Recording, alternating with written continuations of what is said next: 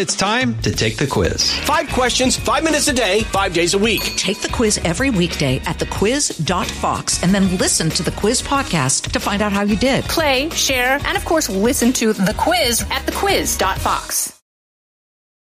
From high atop Fox News headquarters in New York City, always seeking solutions, never sowing division. It's Brian Kilmeade. Hi, everyone. Welcome to Brian Kilmeade Show. So glad you're here.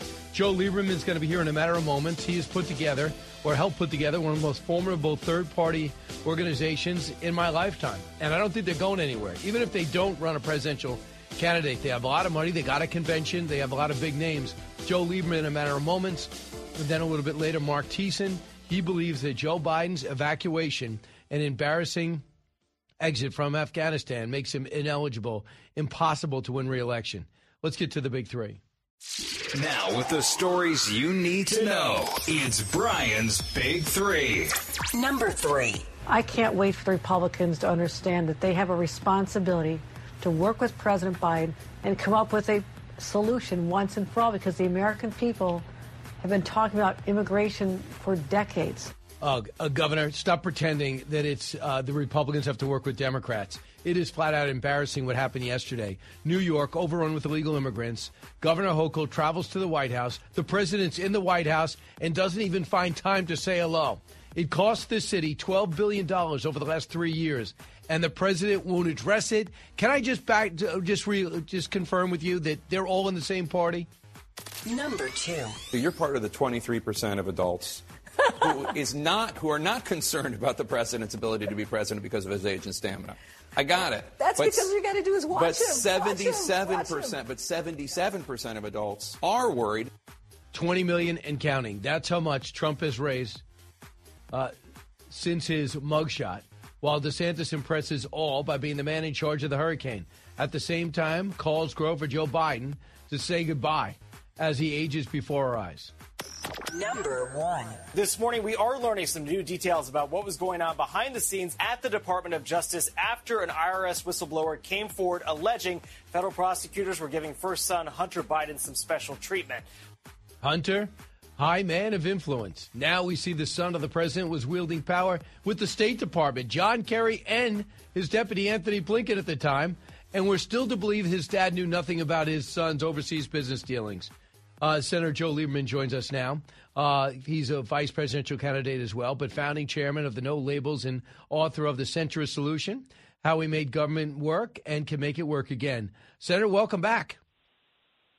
Hey, Brian, good to be with you. Incidentally, I love that uh, uh, solutions, not division line that led Absolutely. uh, the show. That's That- why I'm so intrigued by No. Labels. Thank you. Um, I guess Well, got to ask uh, you. I got to ask you about about. one thing against a guy you know very well. Uh, I talk to people that used to travel with him all the time, like Lindsey Graham, and they indicate he's not the same guy, and he's forgetting names of people he's known all his life, and he's slowing down markedly. If you were related to Joe Biden, would you recommend he not run? Yeah, uh, uh, to uh, to be really direct about it, I, I I haven't been with him a lot in recent years, so I'm watching him publicly. Uh, he and I are the same age, and uh, you know, thank God we we reached it.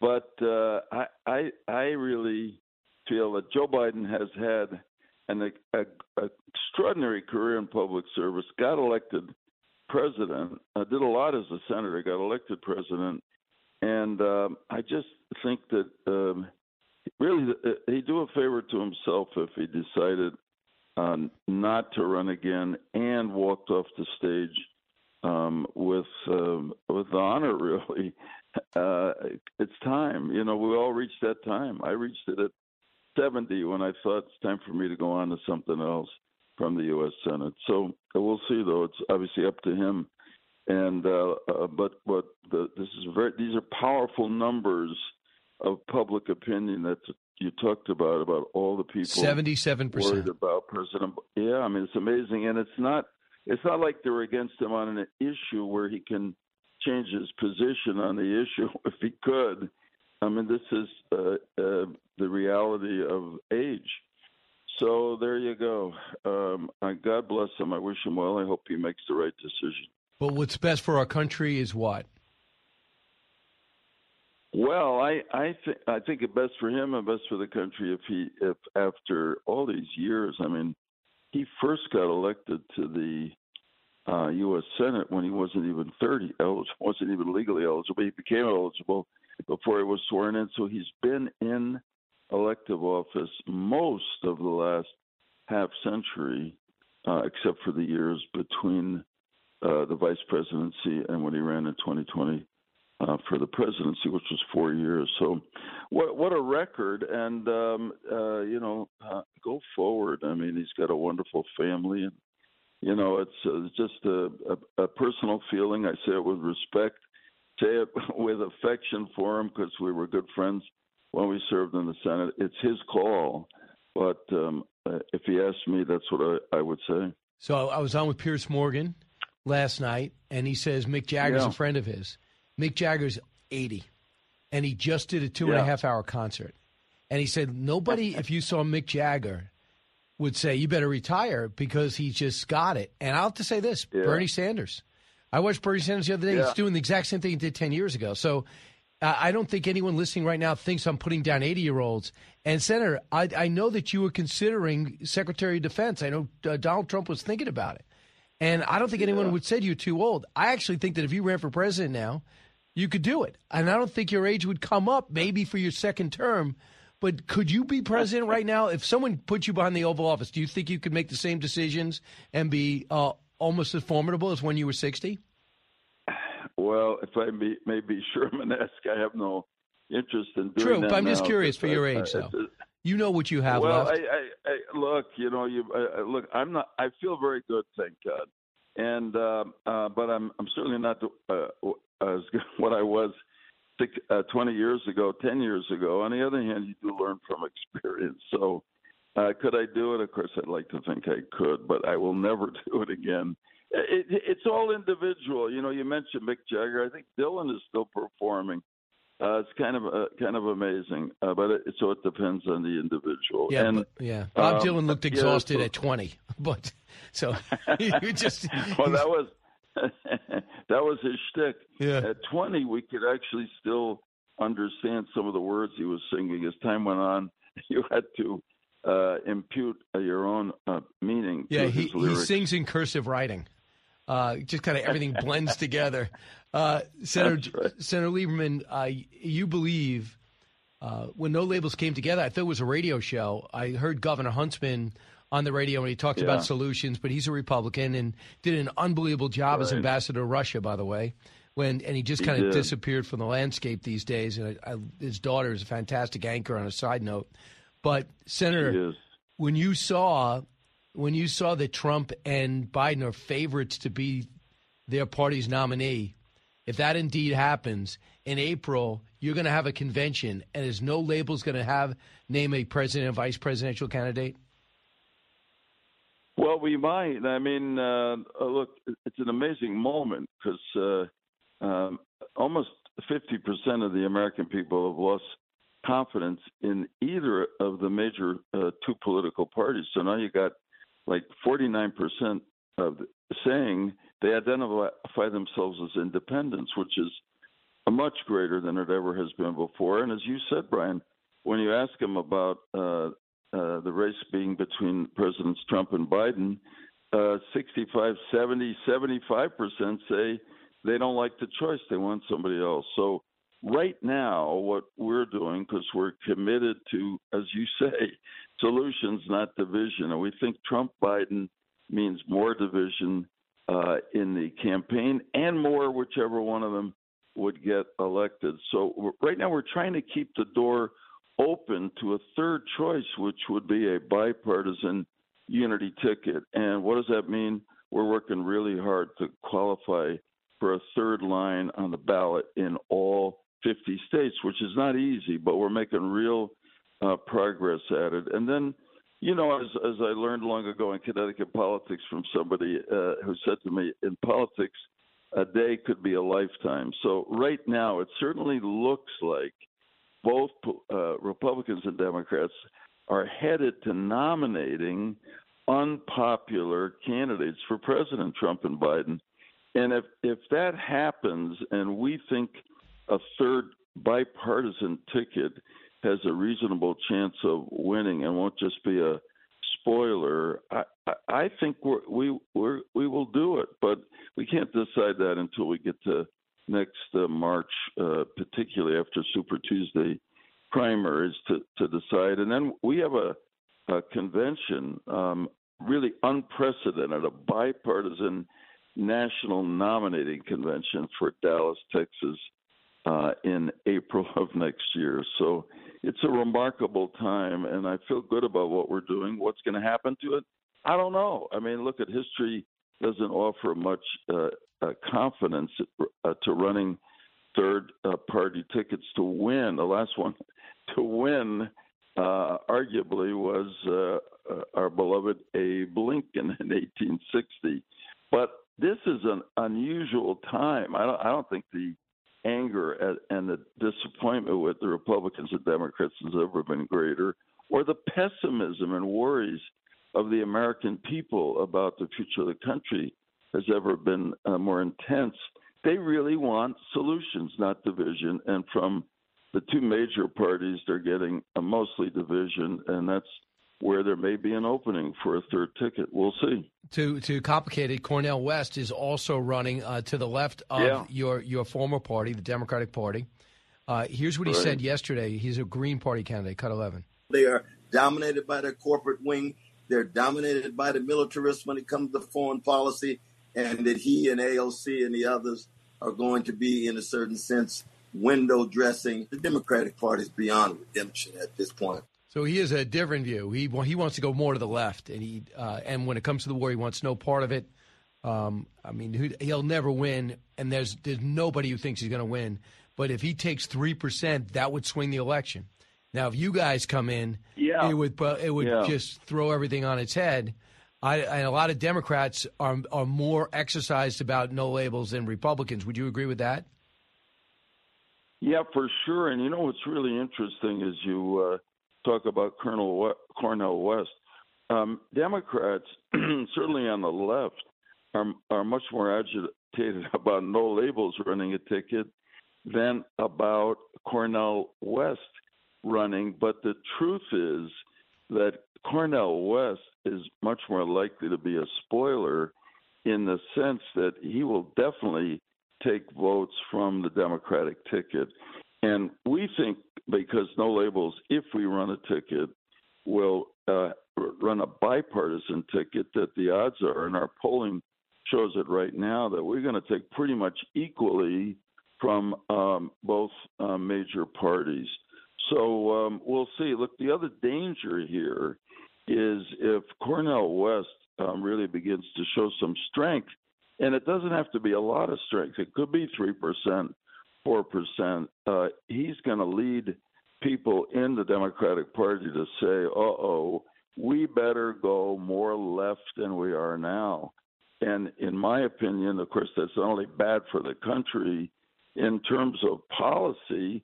it's a losing strategy because they'll uh, the Democratic Party will lose credibility with the with the big middle of um, independents, particularly that I talked about, and moderate Republicans and Democrats who might otherwise vote for uh, a Democratic ticket. So uh, is a really uh, historic race shaping up, and it's and of course it's it's very important because the country has so much strength, but so many problems that need solutions and not division. uh, Senator Lieberman, our guest. Uh, Senator, the my my question is, I just from my perspective, I think what you have done is build something not for 2024, but to last. Isn't that the goal? You want this to last? So this way you could be a factor and maybe start putting people into Senate race and congressional races. Is that not the goal? Am I am I wrong about that? No, you're not wrong. I mean, look, uh, it may be that we see a moment of opportunity at the national uh, level uh, next year, and we run a ticket um, bipartisan, and maybe we win. or maybe we uh, do really well and we establish ourselves as a third force uh, with the main message to the two major parties come on, get with it. And I, I quote your uh, slogan again, our motto uh, we need solutions, not division. Um, but it might well lead to another run for national office in 2028, and particularly strengthen our position in uh, Senate and House races. That's how we started uh, in You won. You beat Ned Lamont after he beat you for the nomination. There you go. As an independent, right? Yeah. And and look, No Labels has been supporting uh, centrist independent Republicans and Democrats for the last oh five or ten years, and electing a, a bunch of them that became the House Problem Solvers Caucus Mm. I- in the Senate. I would like to nominate Yeah. Tulsi Gabbard for your ticket. Uh, that'll be one half, and then see see what Governor Huntsman and others will do because uh, she's quite impressive, and she's not going to be outworked. So take a look at her. That's my nominee for you guys. That's a good one. Those are two great names. Uh, have they? Have you it. thought about them, Joe? Yeah, I mean we're not we're not really. Did I you mean, approach her? Fall, uh, I haven't, but uh, she's been at some. Uh, Tulsi Gabbard has been at some no labels events. She's been at some of our calls. Just recently, she was on one of our Hmm. calls, just talking about policy and and what we're up to. So I think uh, there there are lines of uh, communication. But you know, in in the fall, which is pretty soon now, we're going to establish a Gotcha. process for beginning to consider candidates. But that the main event for us now, we got to get on the ballot in 50 states with Go this to. Listen, third choice line. You know how to do all this stuff, and do not tell Joe Lieberman no. He'll find a way. Senator Joe Lieberman uh-huh. thinks America Thanks, first. Brian. Always great, sir. Back in a moment. Both sides, all opinions. It's Brian Kilmeade. Pull up a chair and join me, Rachel Campos Duffy. And me, former U.S. Congressman Sean Duffy, as we share our perspective on the discussions happening at kitchen tables across America. Download from the kitchen table the Duffys at foxnewspodcasts.com or wherever you download podcasts.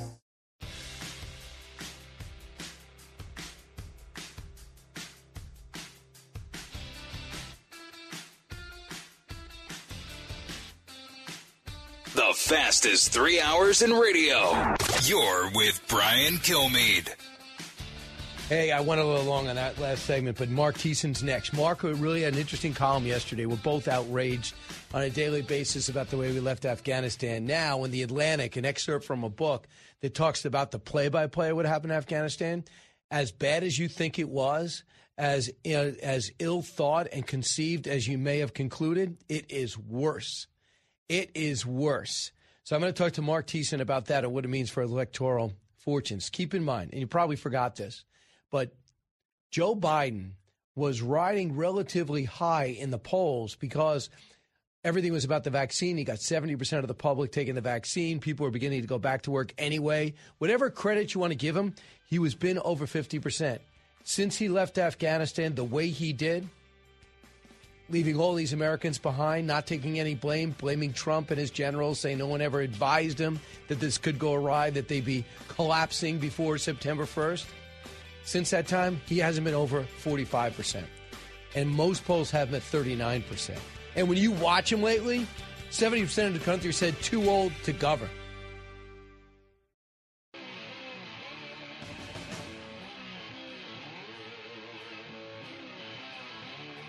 The talk show that's getting you talking. You're with Brian Kilmeade. I would freeze the current lines of control. I would further make a hard commitment that NATO will not admit Ukraine to NATO. That's enough to get Putin to do the deal. But I will require something even greater in return, Jesse. Russia has to exit its military alliance with China. Right now, we're pushing Russia further into China's hands. The Russia China military alliance is the single greatest threat that the United States faces today. And so, just as Nixon did it in 1972, I'll do it in reverse. Pull Russia apart from China. And by the way, get Russia to also remove its military presence in the Western Hemisphere. Get out of the Western Hemisphere. Sir, President- Reopen economic relations with Russia. That's how we do it. So If you heard some scribbling in the background, it is Marc Thiessen getting ready for his next column because he thinks that is a genius foreign policy. And he thought, why didn't I think of that? It's so effective. All you had to do is ask Vladimir Putin to stop hanging out with China, say you can keep that 20% of a country you invaded, and then just promise not to do any military exercises with them. How, that's going to work perfect, Mark. It is. I think we should put this guy, parachute this guy into the Oval Office right now. We'll have world peace. Right. I mean, puppies and rainbows and unicorns for everyone. It's going to be awesome. What is your what what are, what are your thoughts that he he, re, he repeats this? And I like Vivek, but uh, and I we I did an interview special for his book three years ago for our channel, and everyone I admire his success and the, his ability to go out there, but the, this foreign policy is not worthy of his intellect.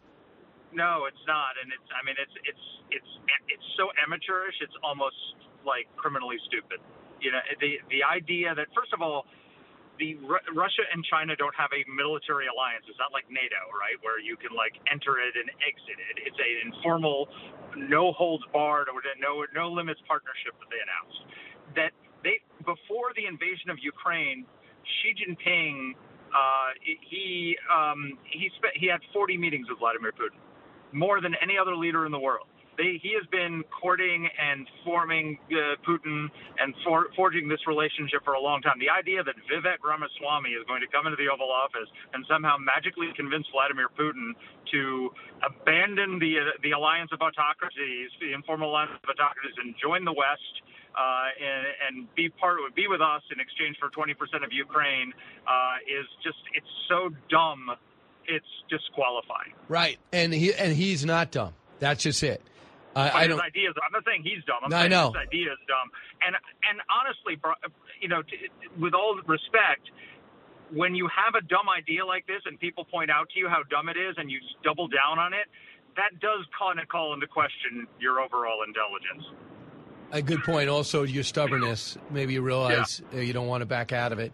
Uh, And you could. Uh, I'm going to protect Taiwan until 2028, and Oh then I'm going to go back to our strategic ambiguity. So, I mean, but that's again. So, what he's saying is that we ha- the only reason we have any interest in Taiwan is because they produce 90% of the high-end semiconductors that we need for our economy.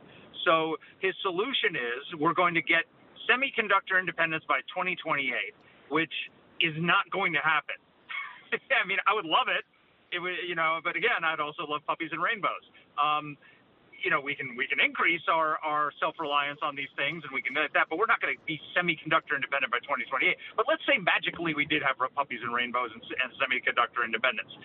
Then he's saying after that, we our commitment to Taiwan is over. And so what China hears is, so I can invade Taiwan in 2028.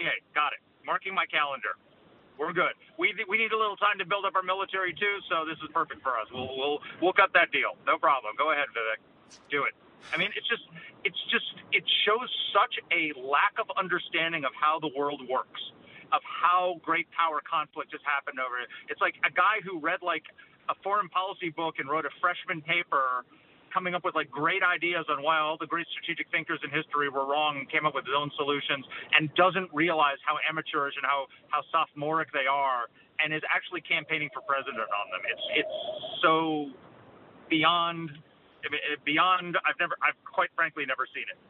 so uh, in this uh, political realm right now, you wrote a column yesterday. You you and I are both like many Americans, especially those who served or have Operation Pineapple type units that gave up their 401ks to get our allies and Americans out because of the way Joe Biden decided to leave. As you may or may not have read the Atlantic story about the play-by-play of Afghanistan, it is really more uh, epically incompetent than you can ever imagine. It really is one guy's arrogant, stubborn approach that he knows better, telling the military, pull everybody out, we'll all be fine. And when it all collapses, he blames Trump and blames, says, no one advised me that this could happen. That is pure. Yeah, it is a lie, which went into your column. Uh, tell me your thoughts about how the president didn't pay a price for this at the midterms, but will next term, next time in 24. Well, I think if he loses the presidency, and I don't know that he will, um, because he should have lost the midterms and he didn't.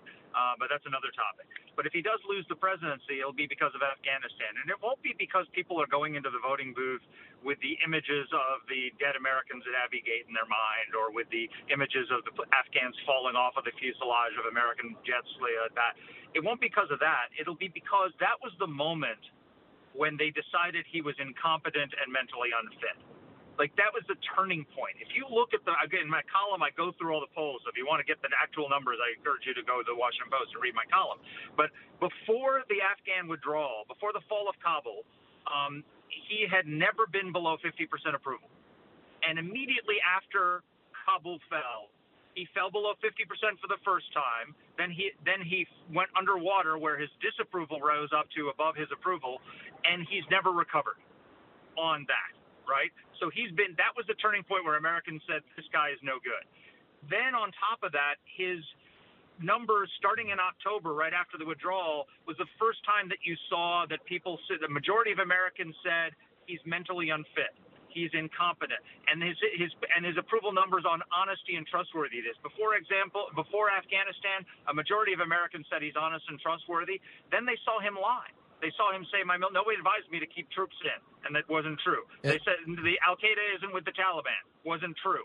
This was a, uh, extraordinary success, wasn't true, and they stopped uh, listening to him. And then all of his numbers, one by one, on every other issue, fell because when you lie to people about one thing, they assume you lie about everything, and so they don't believe you when you say the economy is getting better. They don't believe you when they say we got a plan to control the border. They don't believe you, and so literally this one incident is what pulled the floor out from under him on every other issue, and so yeah, they won't necessarily be voting on Afghanistan, but every American will be voting on Afghanistan.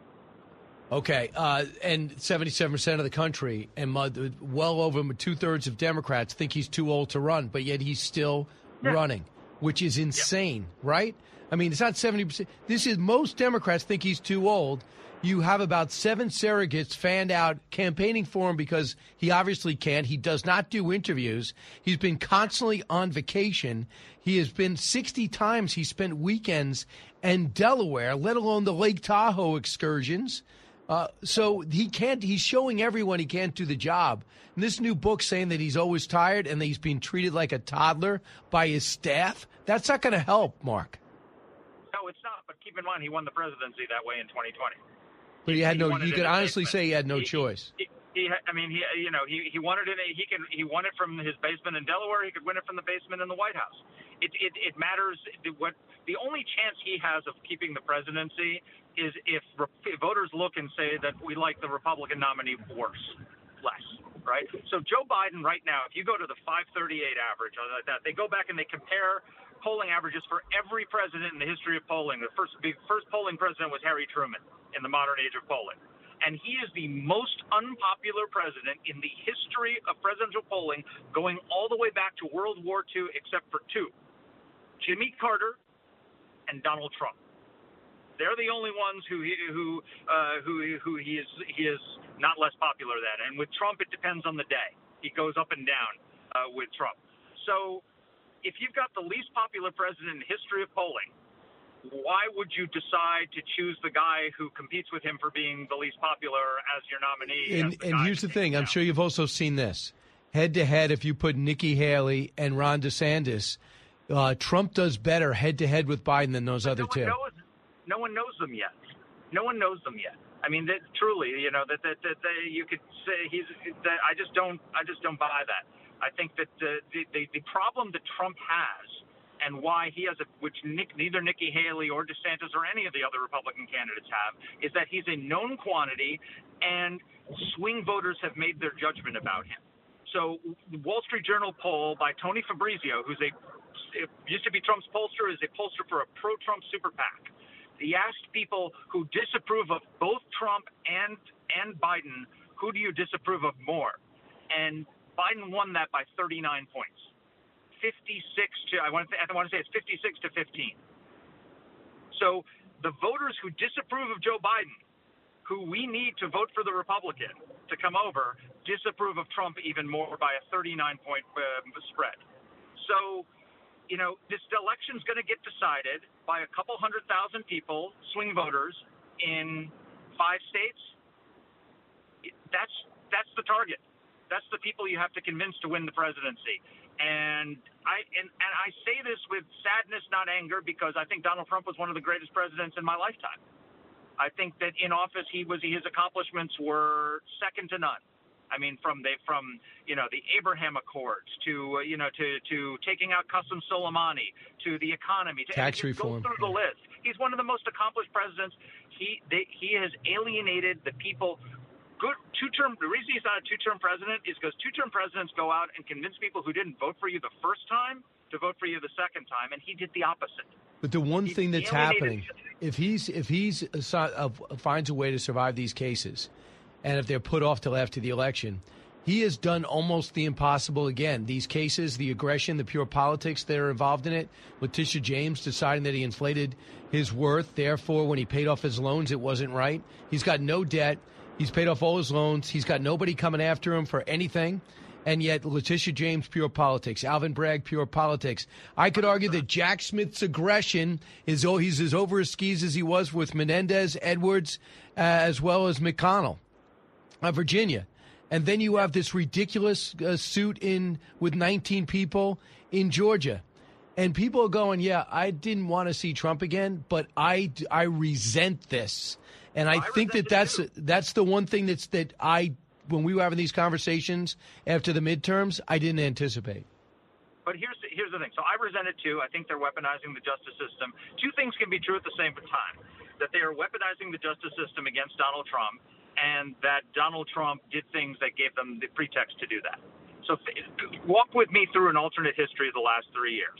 Donald Trump presides over a smooth transition, doesn't accept that he lost, but but invites Biden to the White House, attends the inaugural, and it gives a farewell speech in which he says, like like MacArthur, "I'll be back in four years." And then he goes and he goes to Georgia, and instead of trying to turn around the election results there, holds the Senate in Republican hands, and as a result, Biden can't spend five trillion dollars. And then he goes and he goes out and recruits people in the midterm elections. And he, when he finds out that he has classified information, he does what Mike Pence did and hands it back. And then he goes out and he wins the midterms uh, for for Republicans by recruiting people who could actually win races. All of a sudden, he's he would be up right now by 20 points, and it would be heading towards a landslide victory. There'd be no legal 100%, no, 100%. There would be none of this. None of this would be. Yep. Looks like we might have lost him. Yes, they hate him. Yes, they're mistreating him, but he makes it easy for them. And I don't want to spend the next year talking about Donald Trump. I want to talk about Joe Biden and why he has to be out of office. And with all these cases going on, all we're going to be talking about is the 2020 election and Donald Trump. All right. So what changed after what changed uh, when you saw eight on the stage without Donald Trump? What do you think changed after that this week, and as we get set for the Dana Perino Stuart Varney debate at the end of September? I, I so I think that Nikki Haley did a really good job, and I think she emerged. I think Ron DeSantis did himself some some good. If you look at the polls, his, support increased a little bit, and his favorables went up. I think what's got to happen here is you've got to winnow the field. So basically, there are two primaries going on. There's the primary to take on Trump, and then there's a primary against Trump. And every debate, we should be increasing the threshold that it takes to get there. So the first debate, it was 1%, and that knocked out a couple of people who shouldn't have been on the stage. There were still too many people on that stage. I think in the next debate, we should have fewer. It should be three. I think they're saying it's 3%. It should be 5 percent polling. And then the next debate, 7. And the next debate, 10. And eventually, you got to get it down to two people, and we got to decide between those two people. And then we somebody you have one person going against Trump for the in, in when it come when when we come in January. If you got like seven or eight people on the ballot going against Trump, then he's going to win. It's done. Well, that's where it is right now. Uh, we'll have to see if he gets out for that next debate. I think he might do but it. he's only but in all of those states, he's at 42, 43, 44 percent, which means 56, 57, 58 percent of Republicans want somebody else. So it's a question of whether there's a, there is a electorate ready to nominate somebody else, but it's got to be one person. We got we can't have a, a crowded field. Marc Thiessen, uh, always interesting, great column, and will tell Vivek Ramaswamy that you will not be his Secretary of State. I'm going to tell I, him. I I will I will not be, and I don't think the chances of that being necessary are very high. You'd have a hard time with those policies. Thanks, Marc. Enjoy Labor Day. Back in a moment. Politics, current events, and news that affects you. Brian's got a lot more to say. Stay with Brian Kilmeade.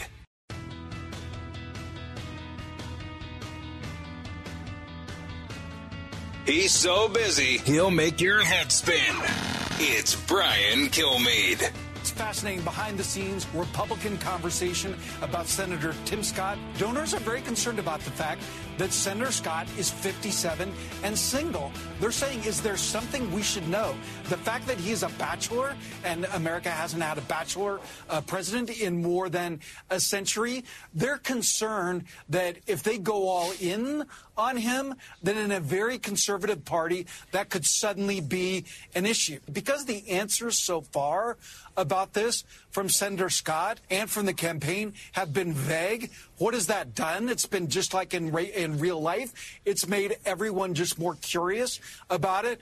Axios is able to report this morning the Scott campaign now saying that Senator Scott will address this issue in the next couple weeks.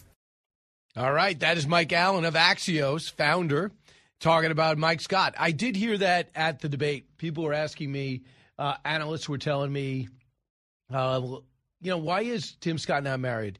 You know, people are asking that question uh, in all communities. And I thought, well, it's none of your business. But then again, it is because if you want to find out who's going to be in the Oval Office, you want to find out what goes on, you know? And I think at this point, it doesn't really matter. Do you think it matters? Yes, and I mean, I I understand his point. Like donors want to know is there going to be some surprise that comes out, right? I mean, Right. if there's one thing to have your privately private, but you know, you don't want some scandal to emerge in October of 2024. But I mean, Republicans have embraced Caitlyn Jenner.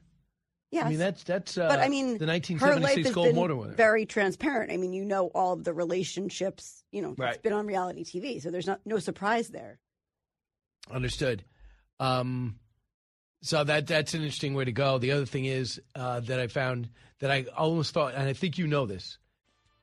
Nikki Haley has got some momentum, and I've always said that she's so much better than people think. Oh, she has no traction. She's been in it forever, but people just needed to put her on stage. Vivek Ramaswamy is the best thing that ever happened to Nikki Haley. Jemele Hill going after Nikki Haley, calling her a racist, best thing that could ever happen. I thought that when Tim Scott was called out, too, I think that's the best thing that happened to him. You need so- you need a foil. You need a reason to be passionate. Fox News radio studios in Midtown Manhattan, it's the fastest growing radio talk show. Brian Kilmeade. All right, from 40th and 6th in Midtown Manhattan, the home of illegal immigrants. This is the Brian Kilmeade Show. Uh, we're going to have John. Uh, we're going to have with us in a matter of moments. In fact, he might even be ready around now. John Roberts. He's getting set to host his show in a couple of hours. Uh, big hit show with Sandra Smith on on uh, Fox News Channel, and he's also covered the White House for years. And he was stuck at CBS for the first two or three decades of his career, but he's so much happier now. But before we get to John Roberts of Fox, let's get to the big three. Now, with the stories you need to know, it's Brian's Big Three. Number three. I can't wait for the Republicans to understand that they have a responsibility to work with President Biden and come up with a solution once and for all because the American people have been talking about immigration for decades.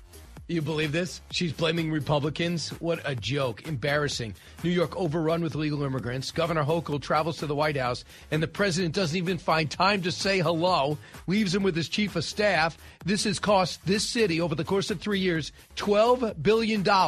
We're getting 3000 a week in, and so far, 7000 a day are once again streaming across our southern border, minimum. Number two.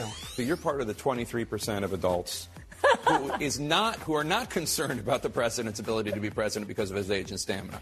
I got it. That's But- because you got to do is watch but him. seventy-seven percent, but seventy-seven percent of adults are worried.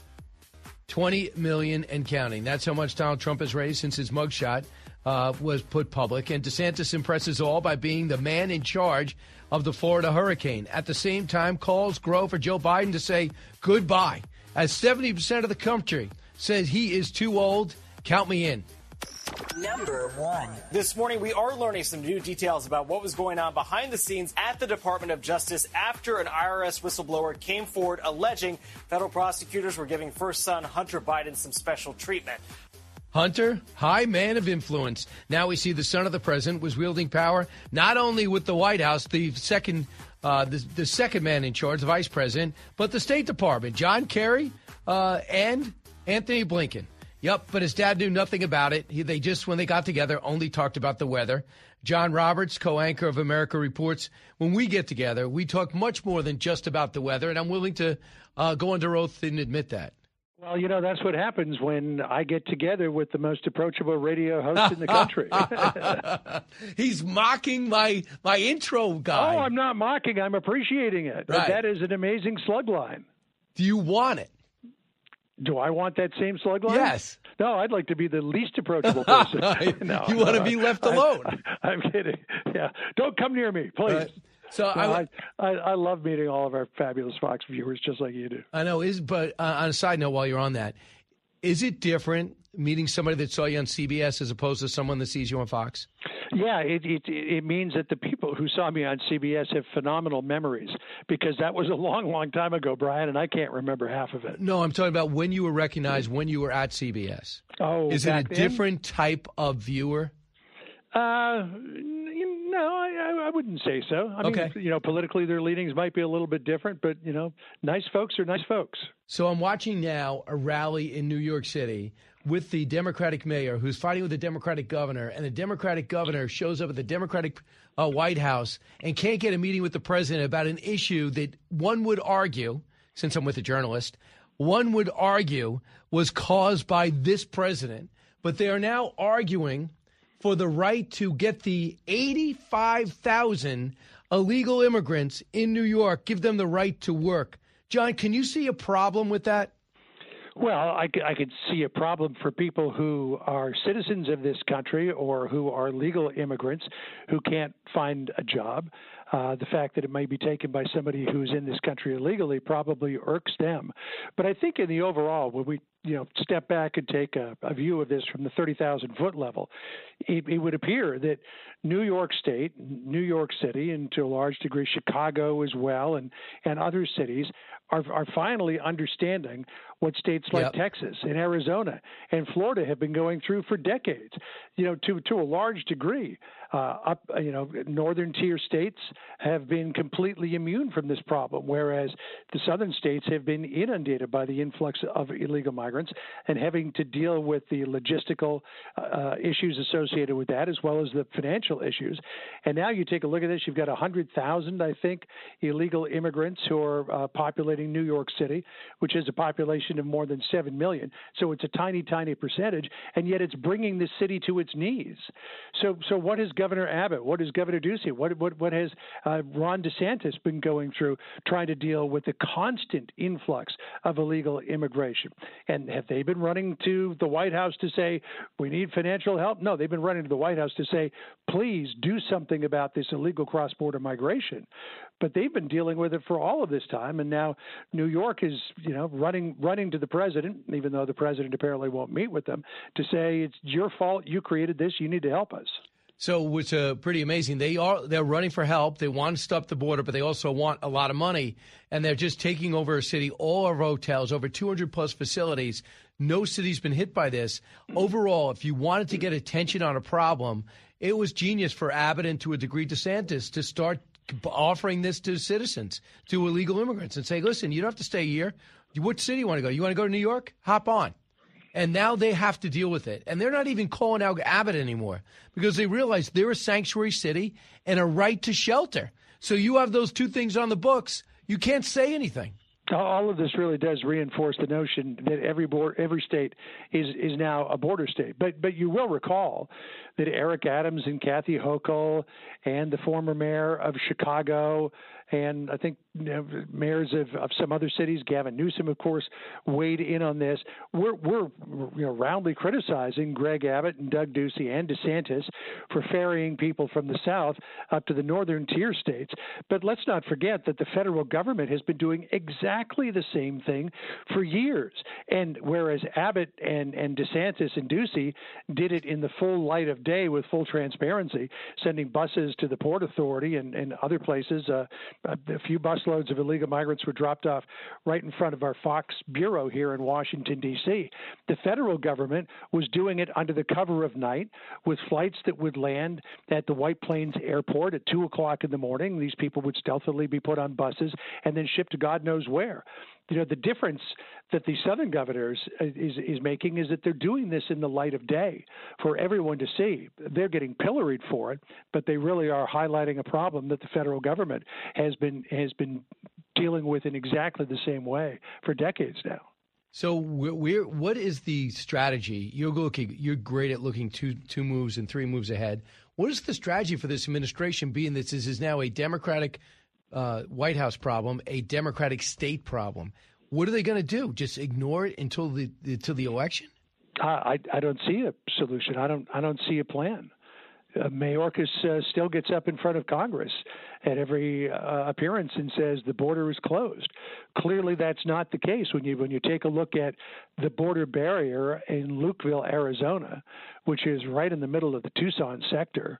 Uh, you've got those floodgates that are welded open, and hundreds of migrants are pouring across through that fence and through those holes every day. Many of them with the assistance of smugglers on the Mexican side. Uh, and did anybody from the administration come forward and say, you know what, maybe we should open and close those gates, uh, you know, given the forecast for the day, if there's no rain in the forecast for a, a, a few days, uh, close the gates, stop the cross border traffic, then open them back up again. Now, Ron Vitiello did say that logistically it's a little difficult to do that. But what's what's worse, having to dispatch people to open and close the gates, or leaving them open for thousands of migrants to flow through? Uh, so, so yeah. it again I don't want to say it puts the lie to, but it is in stark contradiction with what Mayorkas says about the border being closed. And John, I know you got a few hours to the show starts. You got to go move with the news, but can you do? You want to tease what's coming up?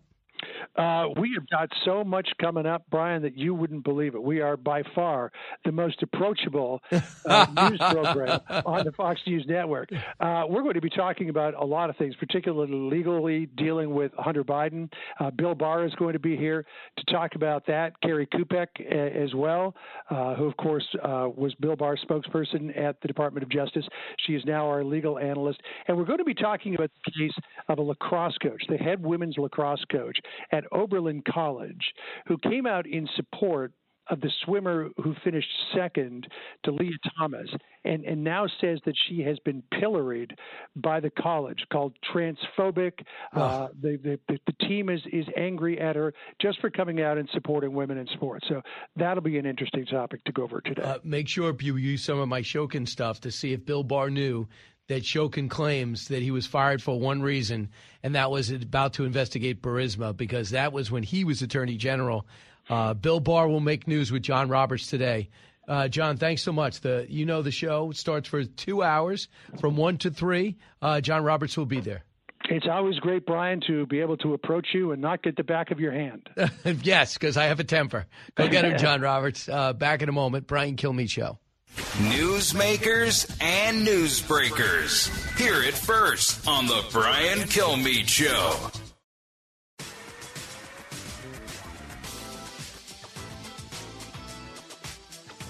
Information you want, truth you demand. This is The Brian Kilmeade Show.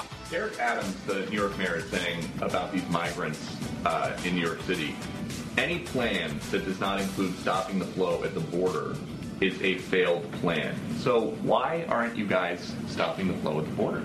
We are stopping the flow at the border. If anything, the, what the president has been able to do on his own without the help of Republicans in Congress, something that he had to do on his own again because Republicans refuse uh, to give the funding necessary to deal with a situation that is, I mean, she's not even good. She's not even bending the truth. She just makes things up.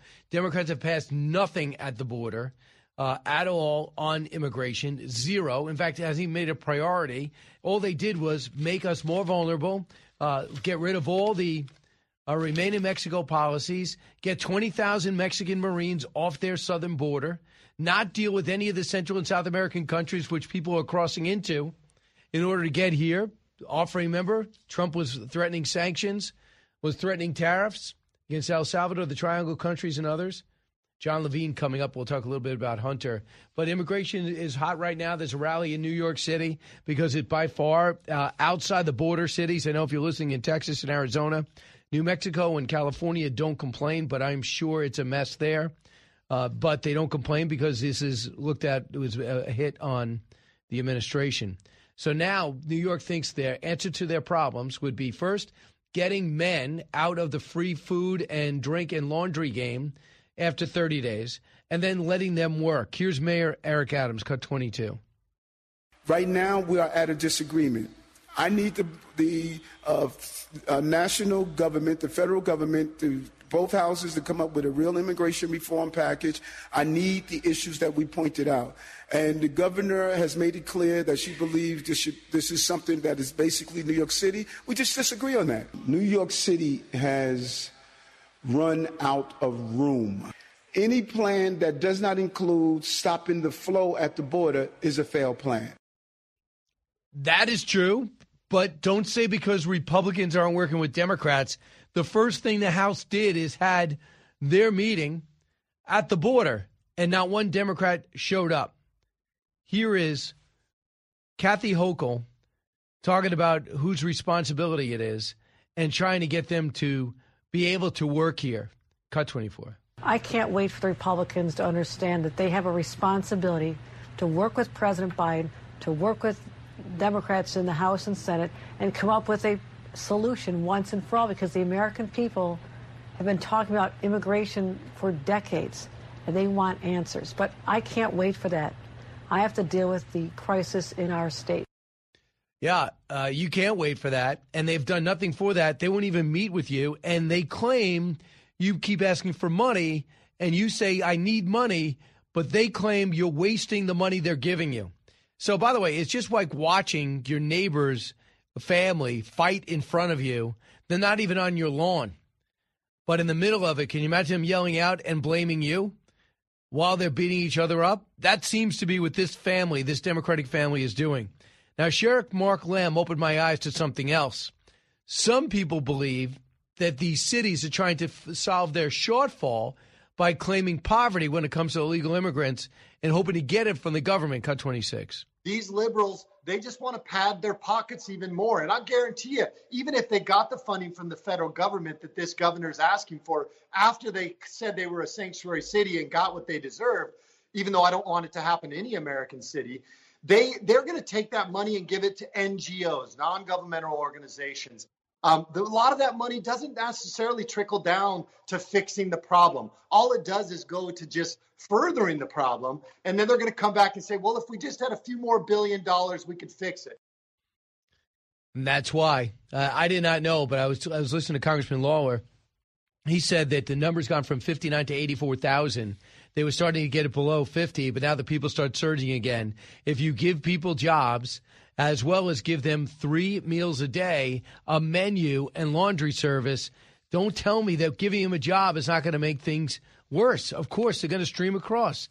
That's what I. That's why I fought Catholic Charities too. We're here to help people. Fine, but are you helping people? Because of those ten people you help, you're now be responsible for forty because the word comes out that you're helping them, and the types of dangers they put themselves in or their kids in as they send them with coyotes for a better life to get to your sanctuary for Catholic Charities is too much. You have to think bigger than, well, this person came to my door with scraped knees, starving. I get it. But there's going to be 25 more and then 2,500 in a month if word comes out that that's what they get if they come. And now we're up to 7,000 a day. So far, in July, there were 183,000 border encounters. Uh, in June, it was 144,000. They sense with the end evaporation of, of uh, Title 42 that that number is going to go significantly down because of the new programs they had in place. And in the beginning, it did, but now it's ratcheting up big time, big time. So that's going to be an issue in New York and these blue states, I believe, that would force, I don't know, some of these seats to flip. So it's just amazing more from Kathy Hochul. She talked a lot about uh, fixing the border, which she's never, as far as I could tell, has never been to. Cut 25. A lot has to happen at the border. Okay. A lot has to happen at the border. I mean, we're still experiencing 3,000 coming to New York alone a week, I said, what's the end game here? What we can manage. We can put up a shelter to take care of 2,000 people at enormous costs. And I know the frustration of New Yorkers who are seeing something that they never expected. You know, there's soccer fields being used for migrants and community centers and facilities in their neighborhoods. Yeah, we wasted all this money. That's why people are leaving because you welcome them in and make them more important than everybody else.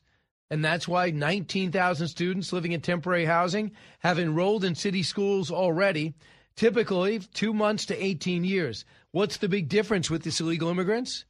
The big difference is that they don't have to get vaccinated. They don't have to speak the language. I, I imagine we're going to give them all their supplies. I just would like to say if we're going to be supporting organizations and countries, can we have a say in it? Because right now, come one, come all. I agree. Congressman Malliotakis writes that it's time for Staten Island to secede from New York City, be its own state, and get two senators of their own. It's mostly Republican. The mayor doesn't want it, so let them split out. Count me in.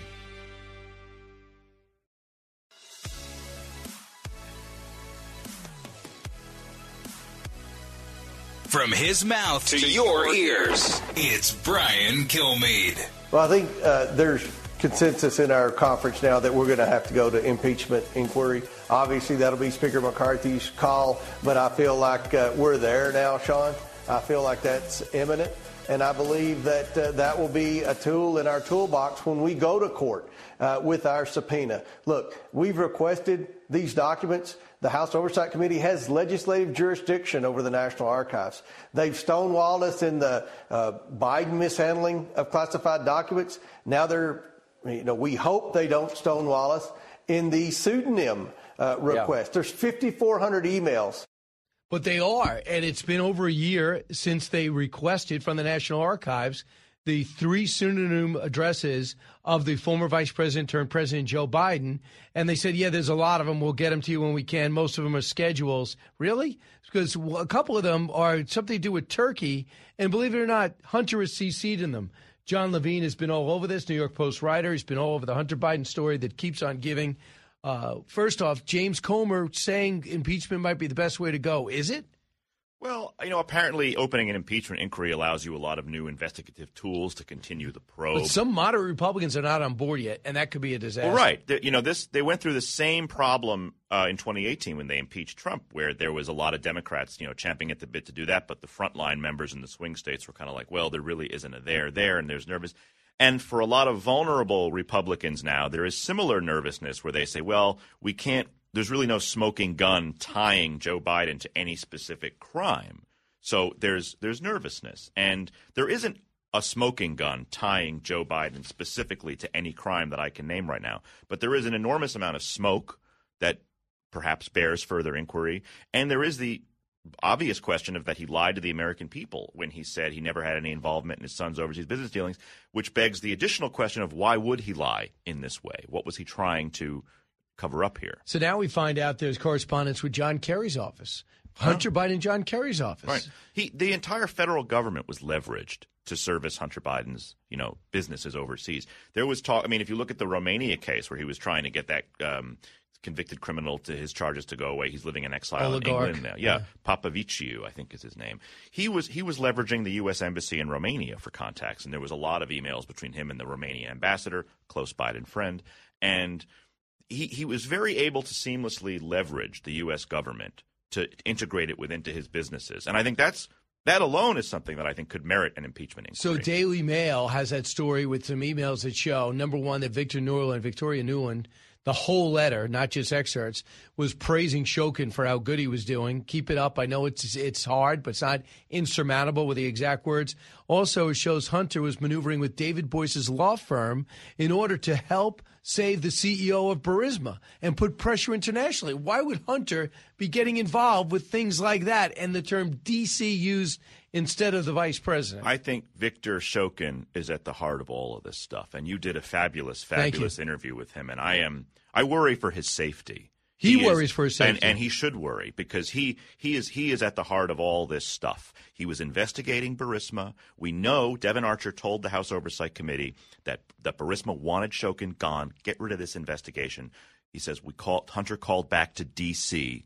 Who is D.C. Come on, and then all of a sudden. Shokin is gone. You have Biden bragging about forcing him out or threatening to hold U.S. aid. This is an, this is this is as close as you get. Uh, Really, it is. It's it, it's open and shut. Like he- he was acting on behalf of a foreign company and influencing U.S. foreign policy on behalf of a foreign company because his son sat on the board.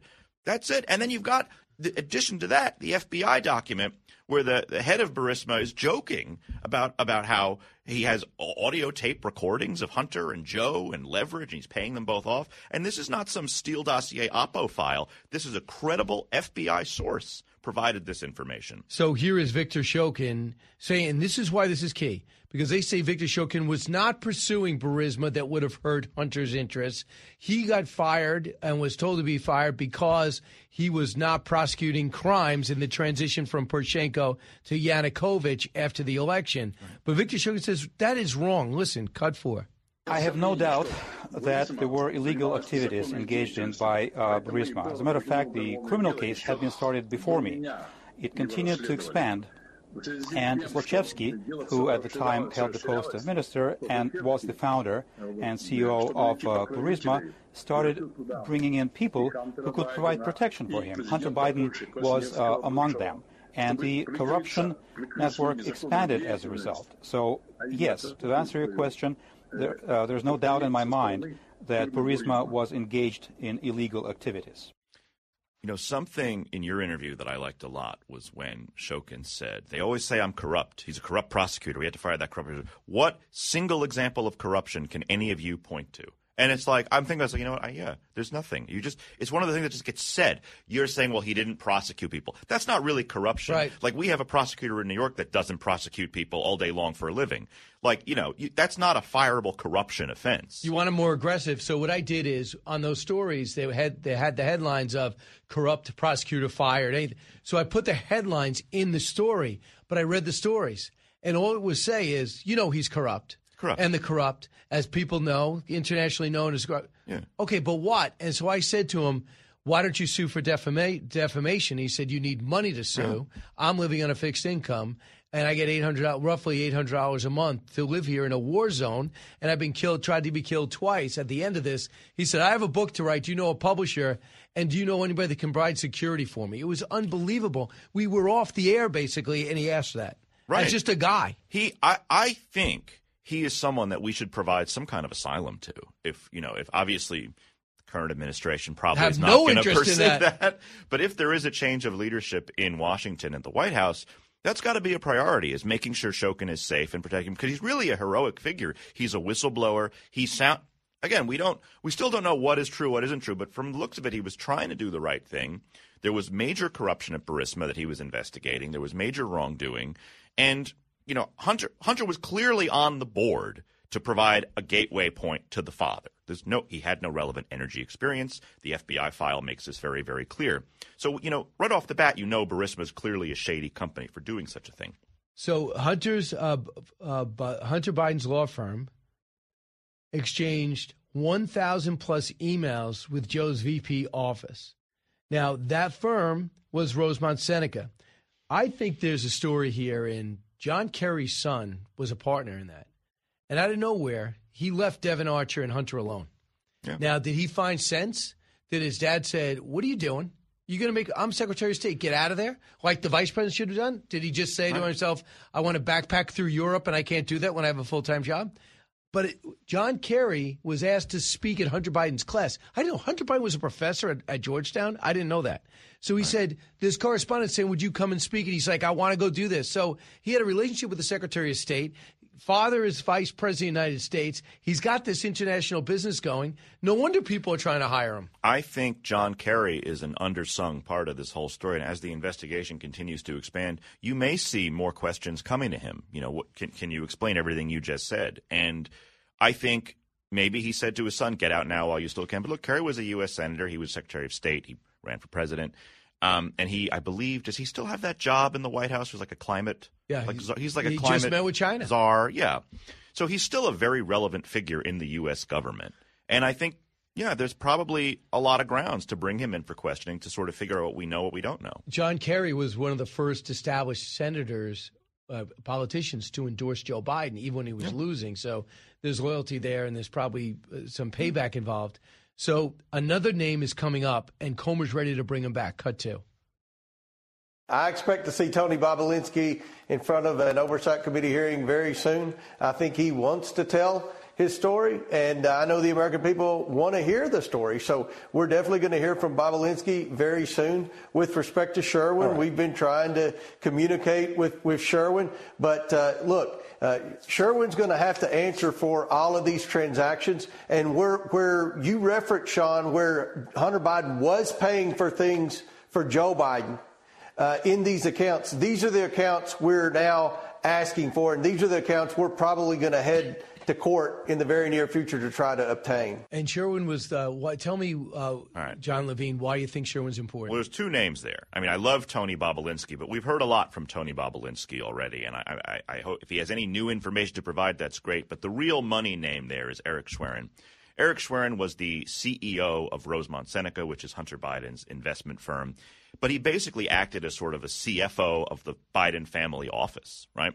He handled all of Hunter Biden and Joe Biden's money, and a lot of times their accounts were commingled.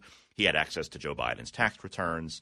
He was very intimately involved in the president's personal finances, and he he is a constant feature on in the hard drive on emails between like 2009 to 2019, a full 10 year spread. He had his fingers in everything. He's the most consistent business partner. He even more than Devon Archer, I think, knows everything, and he's the money guy essentially. So. Eric, Eric is the key to all this. Now, what I've heard, and if you believe the House Oversight Committee, and I do, he's cooperating with them, and he will eventually come in to testify. But you know, I, I make I ask every single week. They're sick of hearing me. When is Schwerin coming in? When is Schwerin coming in? They say, John, it's it's happening soon, and um, we'll get that eventually. And I think there'll be some major bombshells from that guy. And the question is, will he be honest? Because Archer's still holding back, in my view, because he's not, hasn't been sentenced yet. Archer's definitely holding back. So what is call when Archer says Hunter would call back to D.C. That's not what does that mean? Who is D.C.? We, he's definitely holding back. So when you watch the interview he gave online, you see the grimaces and the giggles. Yeah. You know he's holding back because he could be looking at substantial time in jail for something totally separate. Right. It seems he seemed to have smuggled or swindled some Indian tribe out of their investment. Which Uh, do you have an ounce of integrity No. in you? Archer is not a good guy. I mean, it's like you know, birds of a feather, Hunter and Archer. So he he separately swindled some Native American tribes out of millions of dollars, some terrible scheme, and he's he's going to prison for unrelated federal charges that relate to that. So, yeah, he he obviously could say more. And Schwerin, look, he's someone who probably he has his attorneys.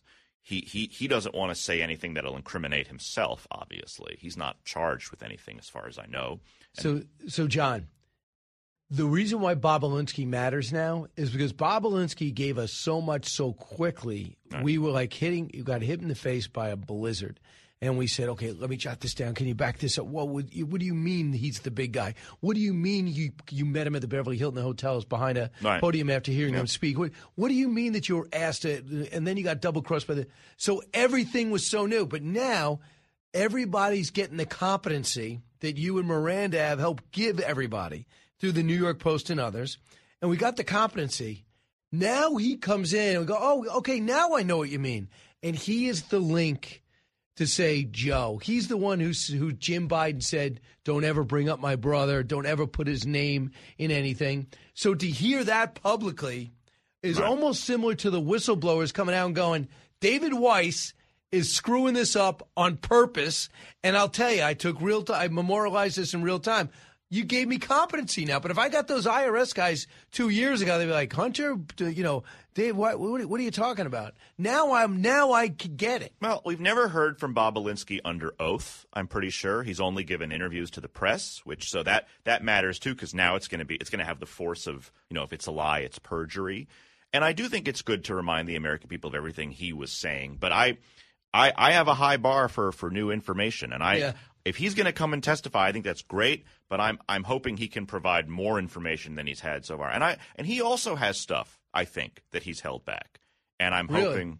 I- Okay. you know, just I have a, just a hunch. Well, he's got to protect himself. He's got to protect himself. I, you know, I don't want any. You know, he, you know, everything about Hunter. There's it's it's wrapped up in so much. You know, potentially illegal behavior. A lot of these guys have to be careful they don't incriminate themselves. But I, I do think Bobulinski has more he could say than he's even said up till now. And I go back and forth with him. I, I tried to get to the first interview, and he I, he did the right thing going with Tucker, bigger show, because I knew his wrestling contacts. I have a bunch of people that wrestled with him at Penn State, and they go, you know, this he's a good guy, and he walked on, and he's an animal, and he's tough. And then you look at his background; he became a military officer, and then a self-made multimillionaire. He did not need any of this. No, but he's a patriot, and he's Right. concerned about the country. So all I can tell you is, if you're listening, saying I don't know anything about him, guys that I know extremely well, one I've known since uh, th- second grade, tells me this guy is real and he's authentic, and you don't want to fight him.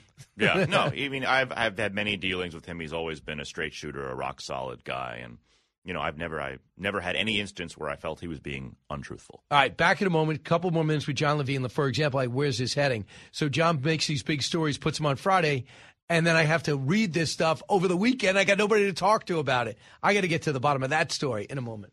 Diving deep into today's top stories, it's Brian Kilmeade.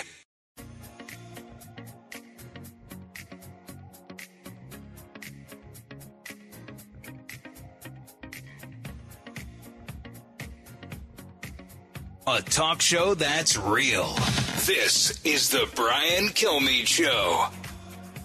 Jon Levine here with the New York Post. So, John, there's a few angles to go on here. You have to wonder what those 5,400 emails are saved from the National Archives. And just for the record, these are the same National Archives who were desperate to get those that, that uh, top secret stuff back from uh, Donald Trump to the point where they call the FBI. Uh, this is the same one that clearly has waited a year and a half to get them emails. If they were nonpartisan, they get the emails they requested. Right. I mean, I think the idea that they're nonpartisan is pretty much out there. I always though. thought before this, I thought archives were nonpartisan. No, it's shocking how the uh, allegedly nonpartisan organs of the U.S. government have obfuscated and stalled, and it, it appears to be an effort to run out the clock. Hope that Democrats take back the House and shut the whole thing down. I mean, the FBI is a great example of that as well. They fought to not release the document showing that you know, uh, Burisma had all these recordings.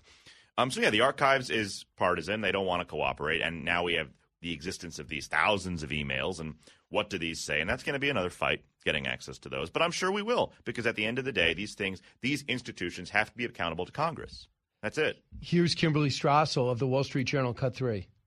Two very disturbing things about this email thing. One is that while the volume of email is new, the number that are sitting in the National Archives, we've actually known about these email addresses for two years. Senators Grassley and Johnson sent letters demanding information about those names. Um, and they still have not been given access to them. So the White House is blockading that. The second thing is you see there, those are private email addresses. Remember Hillary Clinton? How many of those did Joe Biden willingly send over to the National Archives? But how many didn't get sent back over in the end? Those are le- legitimate questions, too. If he was using government business on those accounts, can we be confident that there's a full record of everything that happened on those accounts? Mm.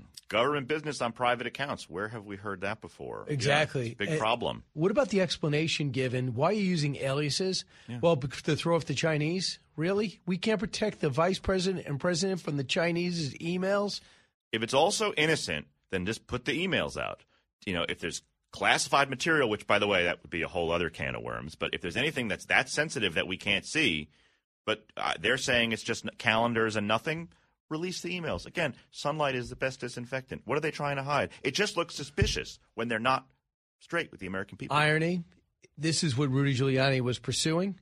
In a way, William Barr, if he was pursuing it as Department of Justice, they would have been somewhat suspicious because Joe Biden potentially would be an, uh, another rival, political rival. But this is the story that Rudy was trying to get at. These emails will be very important, and they will be released. And will you have a column out over the weekend, or is Labor Day a time in which everyone's at the beach? Uh, no, I'm we're, I'm working. I'm going to have stuff this weekend. You will, Yeah, absolutely. and you're not going to tip me off again. Nope. You'll have to read it in the paper. Thanks, John. Kinda. From High atop Fox News headquarters in New York City. Always seeking solutions, never sowing division. It's Brian Kilmeade.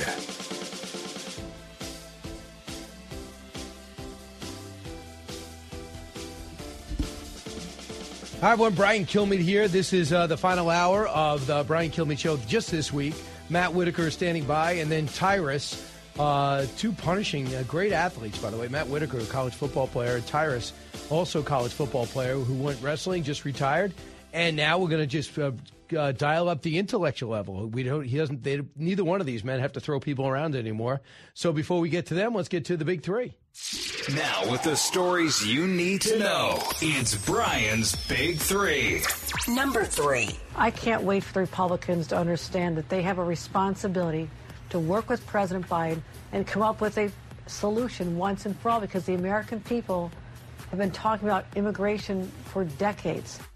Uh, Kathy Hochul disingenuously blaming Republicans for what's happening at the border. Stop laughing for a second. Let me finish. Embarrassing. New York is overrun with legal immigrants. Governor Hochul travels to the White House. The president is there and sends his chief of staff. He doesn't even come by to say hello.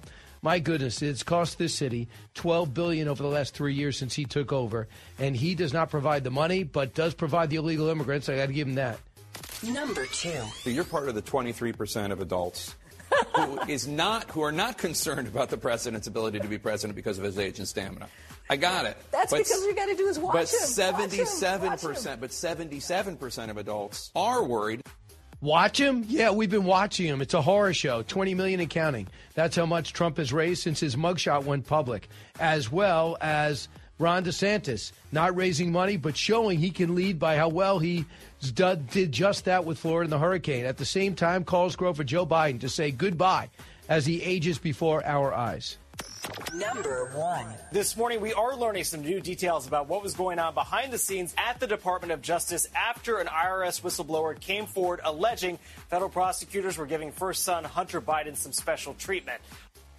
There you go. Uh, Mark Meredith helping us out. Hunter, high man of influence. Now we see that he was co- uh, corresponding with the Secretary of State, John Kerry. Yup, his dad knew nothing about his overseas business operations. Never came up. But did he call into business meetings to talk about the weather too with John Kerry? I don't think so. With me right now is Matt Whitaker. Hey, Matt, how are you? Hey, good morning, Brian. Good to be with you. Uh, well, first off, on the President of the United States publishes a mugshot and gets $20 million. Both scenarios I never thought I would say out loud, but it happened. Yeah, well, two thoughts on that is first of all, you know, this was the left's uh, desire. You know, they were so disappointed in the first three indictments that they weren't able to get that uh, that iconic mugshot. They finally got it, and obviously it's blown up in their face. I mean, that you know, I, I know people that are you know getting the New York Post uh, the front page and getting that frame putting up in their house as a as a work of art. So you know, obviously, uh, Trump and uh, you know President Trump and his supporters uh, think that he has been wrongly targeted. I've never seen uh, the use of uh, prosecutorial assets and investigative assets targeted at one citizen ever in the history of the United States of America. So this is not only unprecedented, you know, that word just doesn't seem to do it justice uh, as we talk about these things. But, you know, obviously the president's supporters, a small dollar, ordinary Americans that know his policies work for them uh, are, are are rallying. Matt, my question is going to reveal I didn't go to law school, so uh, so a lot of most of my audience, I don't feel as guilty. But first off, we know 19 people are going to be tried, and if the prosecutor has their way, uh, Fannie Willis, all at once. Well, they've already severed one off. Um, um, he is now doing his own thing, and now we want another one. Eastman says, "I want to do my thing," and then Fannie Willis goes, "I want everyone tried in October." Who ultimately will decide if this happens and who gets severed? Chesebro gets fe- severed or not? Yeah, well, because you have a bunch of lawyers who are giving advice to a client, uh, you know, that's going to be very complicated in trying to navigate that. And, you know, um, I think one of the things about law school is you need to appreciate, Brian, is all you have to do is be able to read a lot at the end of the day. you get it. But, you know, that being said, I, I think this, you know, Fannie uh, may have a desire to, you know, get this case resolved in, in the easiest way possible, which is all at the same time but because of the conflicting uh, interests and the you know the, the advice of counsel defense that ultimately will be the center of this for President Trump and most likely people like Mark Meadows who took the advice of people you know like Rudy Giuliani and Eastman and others. I think you're going to see this start to string out, kind of like a um, I don't know a a, a logistics caravan. Uh, sometimes uh, will will string out, and so I think you're going to see these start to happen in drips and drabs, and everybody's going to want to go or after the the per, you know the next person, and so I think you're going to see start the timeline really get extended over the course of the next month or two. Timeline for everyone or separately? Is that October date that Chesebro wants to go? Is he going to do that? Uh, am I not to think that that's in stone? Yeah. So obviously, speedy trial is a right of the defendant. Uh, and so, since Chesebro is a defendant, uh, you know he should be entitled to go when he wants to go, and uh, the government's going to have a hard time arguing against that. But you know that is going to probably be the pivot point for a lot of these other cases. Uh, and if you know if they ultimately lose that case, for example, then you know the rest of them you know could could be looked at under a new light. It's it's it's it's legally fascinating, but it's hard to predict because you know each defendant has uh, their own unique rights, and whether they exercise those, especially speedy trial rights and other constitutional rights, is going to be up to them. See, Matt, what I don't get is they're all they all have different so uh, uh, um, they all have different infractions. So how yeah. can you possibly try them all? You know, one wants to yeah. do delegates, the other one uh, right. wanted to do January 6th, the other one uh, was uh, accused. President Trump is accused of um, you know, extor- uh, who knows what he's. I'm not going to get into it, but you know, his phone call uh, there where he yeah. wants to go find votes, or whatever you want. But they all did different things.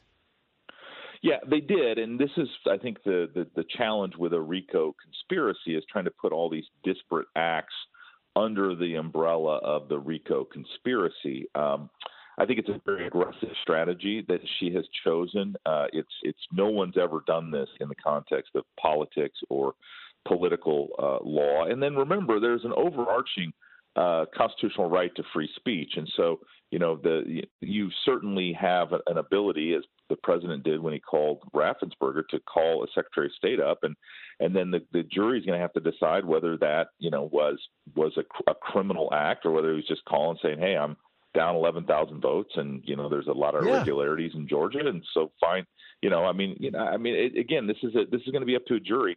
I think that you know, for me, Brian, the speedy trial issues are interesting. Who goes first is interesting. But I think the most interesting issue is whether this gets removed to federal court because that changes the whole complexion. You get a different judge, you'll get a different jury pool, a broader jury pool, much more uh, likely to pick uh, people that are sympathetic to uh, Donald Trump and his uh, and, and, the people that were involved in 2020 election. So there's a lot of lot of moving parts. I, am well. I'm always going to be willing right. to come on your show because I love doing the show, Brian. Former acting uh, Attorney General Matt Whitaker with us. So Matt uh, Meadows goes out there, the tip of the spear. He testified for about four hours uh, about why he needs to go to a federal court. But they started trying the case a little bit. Ask him why he did certain things. The, and I'm saying to myself, wait a second. I just thought they were just going to present the reason why they think it's a federal case. He was chief of staff. He was president of the United This all happened when the president was president of the United States. It was about a federal election. So instead, they start asking him why he did certain things, how he dealt with Trump. What? How did? Were you surprised all that came up? Yeah, so I've been in that chair. I've been a prosecutor with a uh, defendant on the stand in a, in a preliminary uh, pretrial hearing on a you know a particular issue, and and you, there's a scope issue, and and obviously uh, the defense lawyer probably should have better done a better job of objecting to the line of questioning on scope, but it was pretty clear to me, you know, sort of understanding what was happening, is that they were happy for him to tell his story. Now that goes that's inconsistent, Brian, with typical defense counsel advice, is which you don't want your defense your your client to, to tell their story more than once, but but be, be here or there, I think they're, they're you know they obviously wanted to uh, get Mark Meadows' narrative out there, and they were happy to not object to the scope issue of that line of questioning. Now, you know, obviously the whole ball of wax for for Mark is going to be whether or not he uh, was acting in the you know the the confines of his role as chief of staff.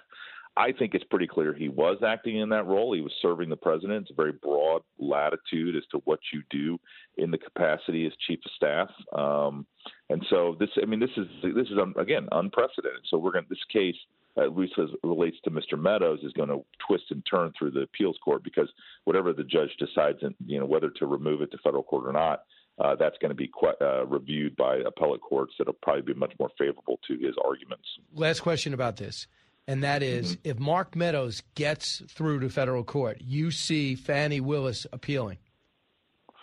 I don't think there's any doubt about that. Okay, I so- think it okay. gets appealed either way. So if he goes to federal court, does that help the other 18 go there too?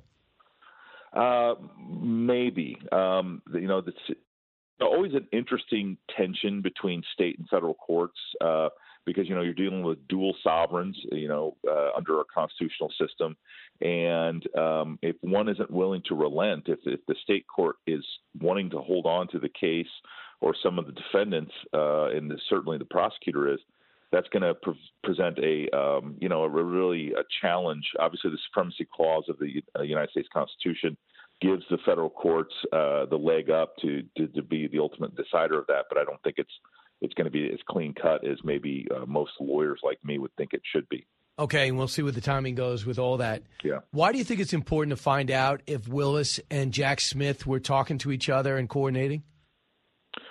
Well, I I think ultimately, if the prosecutors were sharing information and coordinating, it it it, it em- emphasizes the uh, targeting of Donald Trump and his allies and how they used uh, the awesome powers of both state and federal government uh, prosecutorial resources to target uh, Donald Trump. And I, and I think the American people need to understand kind of how desperate they were to bring every squeeze, you know, essentially squeeze everything out of the fact pattern and then decide who's going to take the cases. Okay, I, I want to go to the uh, the civil court, civil trial. So Letitia James says, I don't need to go to court. It's so obvious that he inflated his income in order to get loans and buy things that he shouldn't have been eligible for, even though, and no one argues this, nobody, no bank says I have a complaint. Nobody has not gotten paid back with interest. They just decided he inflated his income. Because of that, we don't even want to have a trial. We let's work on the penalty phase. Trump says I want to dismiss the whole thing. Matt Whitaker, analyze this case. Yeah, she's not going to be able to just unilaterally uh, make a factual statement and then get to the penalty phase on that. Um, that's not the way due process works under our system, Brian. Um, you know, this is the you know when you have real estate assets or you have illiquid assets. I mean, obviously, what their their valuation. Uh, if you're going to get a loan, the the court, uh, you know, the the bank would ask you what they're valued at, and you state a number. If the bank disagrees with you, they can obviously get an appraisal. They can obviously do their own due diligence. So, uh, I think this case just really uh, is uh, way aggressive for you know what she's allowed to do under the law. And I think she, you know she obviously campaigned on getting Trump, and that's what she's trying to do. She's trying to bankrupt him. She's trying to make it, and she. Some of the things have been thrown out there that we will liquidate your assets and uh, prevent you from ever doing business again. So they'll take his buildings, his golf courses. Who knows what else, what other interests that he has? Although he puts his name on everything, it's hard to see uh, where he'd be a minority owner anywhere, and just prevent him from doing business in New York again. I mean, I mean, It sounds a little bit like the tyrants we uh, we re- revolted against Yeah. in 1776, doesn't it?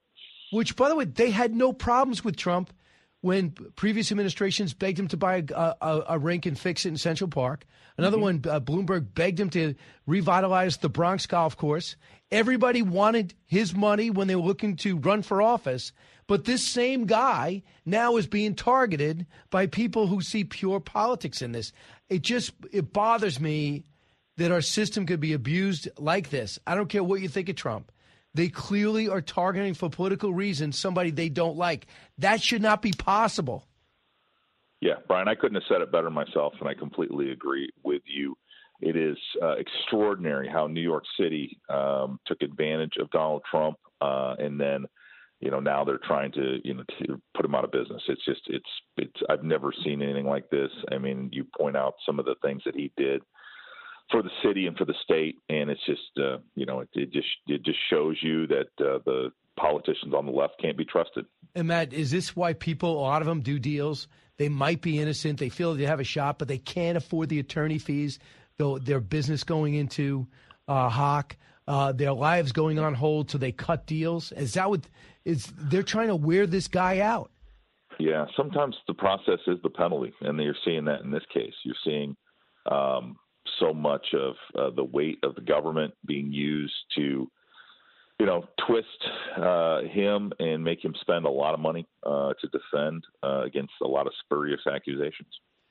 All right, Matt. We'll see uh, if he goes, if he gets the nomination, wins, and see if he gets Matt Whitaker as Attorney General. Uh, we'll see if he can right, afford you. friend. Matt Whitaker, Appreciate thank you. it. You got See it. All right, meanwhile, we come back. Your calls 1 408 7669. Brian Kilmeade Show. Learning something new every day on the Brian Kilmeade Show.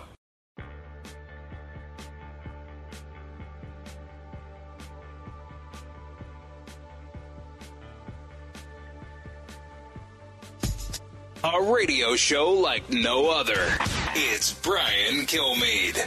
She had an answer on abortion. A lot of Republicans said that's a practical answer that is better than what the party's been saying a lot of uh, times on that. And so I'm hearing that there's a lot of Republican donors who are offering to hold events for her. And when you're in a candidate in a crowded field this far out, there's no call you'd rather get than someone that from a donor, someone with a lot of money and or a lot of friends. And funnily enough, a lot of people with a lot of money have a lot of friends who want to do an event from you. From Democrats, I'm hearing that they say if somehow Nikki Haley, if she could get past Trump, if she somehow became the Republican nominee and there's no numerical way to see how that happens now, but if that happens, that she could be a very strong uh, opponent for Biden. So there are Democrats who say, I would not want President Biden to have to face Ambassador Haley in a general. Uh, that is Mike Allen of Axios talking about the increasingly good fortunes of Nikki Haley. John in California. Hey, John. Hey, good morning, Brian. Thank you for taking my call. No problem. Um, What's in your mind? I, I know you. I know you have a direct speed dial to Trump, so I wanted I wanted you to give him the new nickname for Joe Biden. It's Quid Pro Joe. We got to get rid of that crook, the the retread of the crooked uh, crooked Joe. Um, the other thing I wanted to talk about was uh, the, the strategy by the uh, Republicans in Congress. They really need to take their time and drip out information as it comes because I think if they move too quickly, they're going to get another candidate in there if they're not already planning it already. And I know Gavin Newsom has a terrible record, but no matter what he does in this state, he's destroying this state, and they still got a 60% approval rating. So don't underestimate just by, based on his terrible record his capability of winning against Trump or any other Republican. Yeah, he's that's got my, it. That's my view on because it. he's much more talented, but he's a terrible chief executive, and he stands for nothing. He ruined San Francisco, and now he's ruining the state. But like you said, I did not know he had a 60% approval rating, even though he was almost recalled a couple of years in. So as the smash and grab becomes a daily thing in Los Angeles and San Francisco and major businesses leave, he is probably more formidable than Joe Biden. I know what you're saying. But Republicans, you say, should just, death by a million cuts, don't just take him out.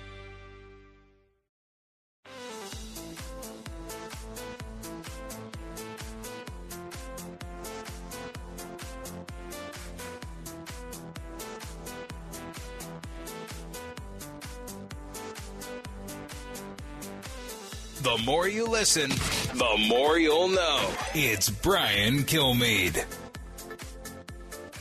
One more time, Jimmy. Yeah. Hi, I'm Jimmy Fallon. I'm Oh, Stephen I thought- Colbert.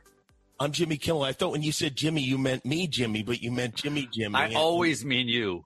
But when you I say always Seth, mean- Seth Meyers, who do you mean? I mean John Oliver. That makes It's the five of us together for uh, maybe an hour a, a day. Strike Force 5 is the name of our podcast. Subscribe to it now. So the five talk show hosts who don't have a job because of the writer's strike uh, Jimmy Kimmel, Jimmy Fallon, Stephen Colbert, uh, John Oliver, and Seth Meyers have gotten together, put together a podcast. So I just saw uh, Tyrus at the App Store. Uh, we met, we go there all the time, and he was downloading the app to know to get the podcast. And I said, Tyrus, you want to come on and talk about it because you're in late night television with the number one show with Gutfeld. Tyrus is here. Uh, Tyrus got that memoir out. He's got a new book he's working on too but he's got a memoir that gives you an idea how he got to where he is today. What's your reaction to the five guys getting together just to just to talk?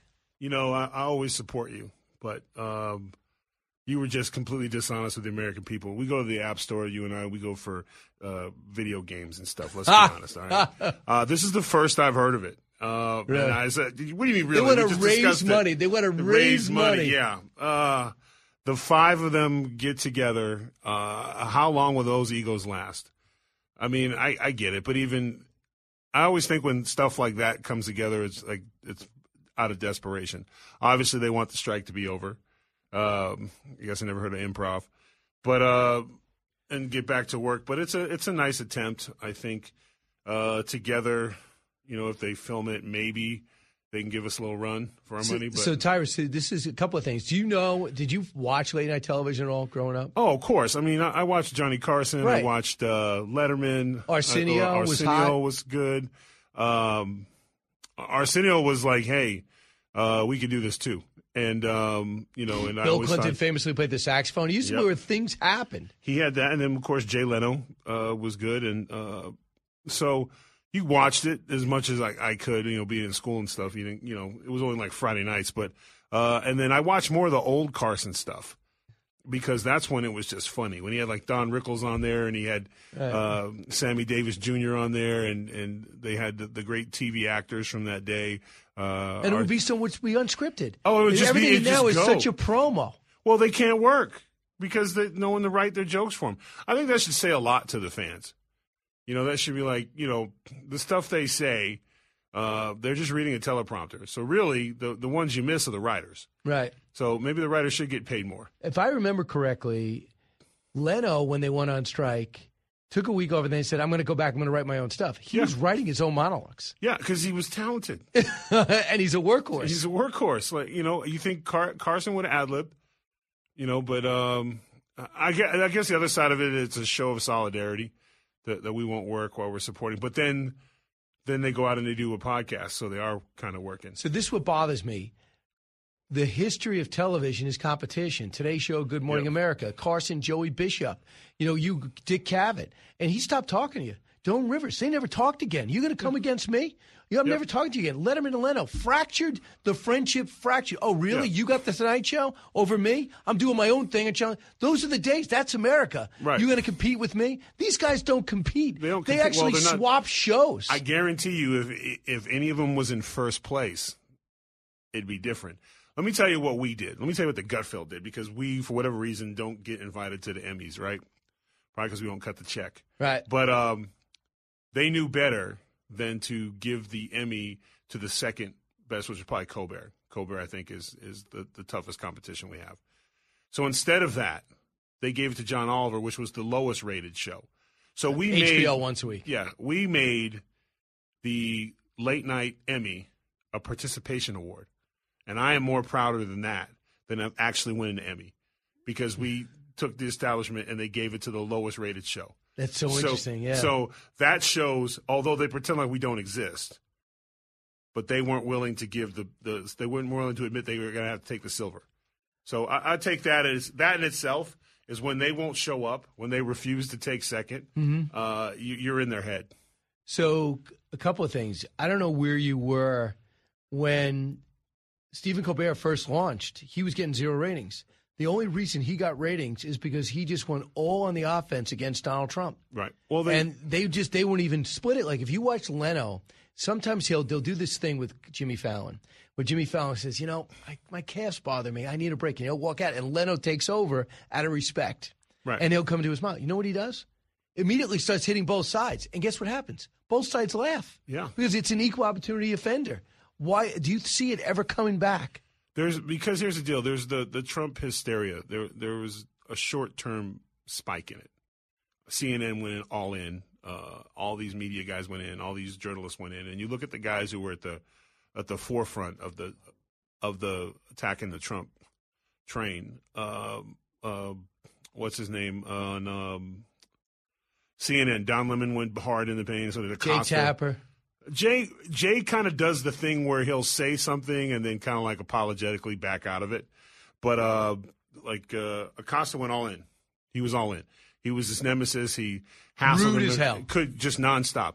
And when it was over, wow, you've been you've been in the gym, huh, bro? Did you see that? Just, Wow. just ripped the Just microphone off. Acosta really bothered you. But uh No, it's okay. It's okay, Eric. We can wait to the break. And uh, look at that. But once it was over, he went away. They gave him a show. It tanked out. You know, uh, that's the thing. They all went in because you know um, Fallon had that great bit with Trump, President Trump's hair, and he caught so much hell for it. But everyone was laughing. He had everybody, and they made and they they bet on the half the country that, but they realized that the other half of the country who works and comes home at night, those are the ones who are sitting and watching eleven o'clock to to laugh and go to bed. So they just basically kind of spit in the face of half the country, and then they are shocked that their numbers went in the tanks because the people they bet on, once the, the Trump thing was done, they they didn't stay with him. They didn't come back. CNN is in the, is like battling with HLN. So I, I was talking to Piers yesterday, and he's friends with James Corden. Yeah. And James Corden had very creative stuff. I, of course, he had to do his obligatory Trump's terrible, but he used to do plays. Like he used, used to stop traffic and do mini plays while the light was red, and then come back. They used to do extraordinary things. But know what they said? The amount of money you're costing me to do this show, where Letterman used to thrive in that uh, that area, Yep. actually the exact same show. I'm not getting the ratings. So w- basically, they can't afford him anymore. So he's like, I'll just go back to England. That things are changing right before our eyes. Well, the thing is, here's what it is: when you when you come on at twelve midnight, the viewer is not trying to be scared or angered. They're trying to go to sleep with a smile on their face. And you want to make everybody laugh and happy. And plays on the road, I would rather hear than bashing a president that half the country voted for. Right. Like it just it, there was no money and sense in it. And then uh, some of his off the field stuff was a little weird. But again, it goes to the same thing where you mean in the restaurant when he blew up at people? yeah, Yeah. Uh, you know, but you get into this thing where you the best thing to do is make fun of everybody. Don Rick, the Don Rickles philosophy is what I live my life by. I, I made fun of I make fun of Trump. I even occasionally, although I don't make fun of you because that's all Gutfeld does. That's all he does. I, my role is to be like, why? Why? Why? Kilme's a good guy, man. What are we doing here? Like, right. And if you can't convince him, I mean, there's. I heard of shooting in the tent, but like throwing dynamite sticks in the tent is ridiculous. Right. I was shocked when Perina Perino took a shot at you. no way. Yeah, and I was like, "What are we? You too? Yeah, she took a shot Allison, at you." was I not was I not informed of this? Are you trying to keep me when Dana Perino turns? Dana Perino hosts the show, and I, I believe it had to do with some level of creepiness. And your picture popped up, and I just went, "You too, Dana?" At two, Oh, Perino. wow. So Like, I, I will have you know, last night when I hosted, there were no Kilmeade shots. would you have taken them out? Yeah, I, that I see. Here's the thing. You wrote it. You I wrote- write my own stuff. Oh, okay. So at no point was I gonna shoot who. Uh, I just don't understand it. Like anybody who needs help, Kilmeade's there because it's not like you're going home. Like Yeah. you know, you don't even have lunch breaks. Right. That's I, eat it, I, I do eat at my desk. Yeah, you do. You know. you say that's in my backpack's for? yeah, that's Thank keep you. your good stuff in there. Uh, Tyrus, the last thing is I had uh, I interviewed Greg twice in a half hour. One for Fox and Friends, and then one for the Saturday Show. Yeah. for his book late night. And in it, uh, we bumped in in the Fox and Friends with all his hits on me. Right. And I said, "Explain yourself." And we just went back and forth. People are writing headlines. Kilmeade gets his revenge. Right. Demands it. That's not what I said. We're No. just having fun. Explain it. But it goes to show you, even though we're in the media, anytime you do something on Fox, they're not going to understand it. No, well, or they're going to try to Create make it it, literal, Yeah, yeah. like absolutely literal. Yeah. you know, because I said I was talking about uh, we were we were talking about neo pronouns, right? And basically, my my philosophy on that is if you are spending time inventing things for yourself instead of competing. Like uh, if you're not doing well in school, then you say, well, you're not a you you identify as a non-school learner, you know, or whatever the hell it Yeah. is. And I said, if my children came home with that attitude and, they, and instead of doing their homework, they said, these are my pronouns, daddy. I said, well, my pronoun would have been, I think I said butt whipping, but I was using the A word, right? Next day, Tyrus threatens to assault children. That's right. I saw that. I never read the article. Assault chil- No one read. No one read the article. yeah. Like, like at least, at least when we had like the old tabloids, it'd be like Tyrus has a lucid affair with Batwoman. You know, That like would've been better. cool, like cooler. Right. Uh, Tyrus f- finally fit on alien spaceship. Hopefully they'll keep him. Right. So you know, Mm. but like it's just that's the, the they try to go literal to try to get a thing. You know, and and you going after Gutfeld, I think it's passwords. Think it's passwords. I'm retired. I happen to know a promoter by the name of Billy Corgan. You know, at some point, I think you got to say, with your UFC background, uh, and you're clear, clear upper body strength, you just rip the microphone off the thing. Right, right, yeah. Uh, I think it's time to call Gutfeld out, man to man. Let's settle this in the ring. Um, and, and let's just make it happen. Do we I make have it a early morning or late suspicion- night? Oh, you make it. Uh, you make it early morning. Okay. Because that way it will be quick. And literally, as soon as you get done, we'll have your suit pressed and ready for you, and you won't miss any of your hits. You remember day. Brian Kilmeade did the first five UFCs. Yeah, that's what I'm saying. I went to school on you this went stuff. to school stuff. You All right. hung out with one of the toughest human beings on the planet, Jim Brown. Right. Like the, you have complete advantage. Back in a moment. It's Brian Kilmeade.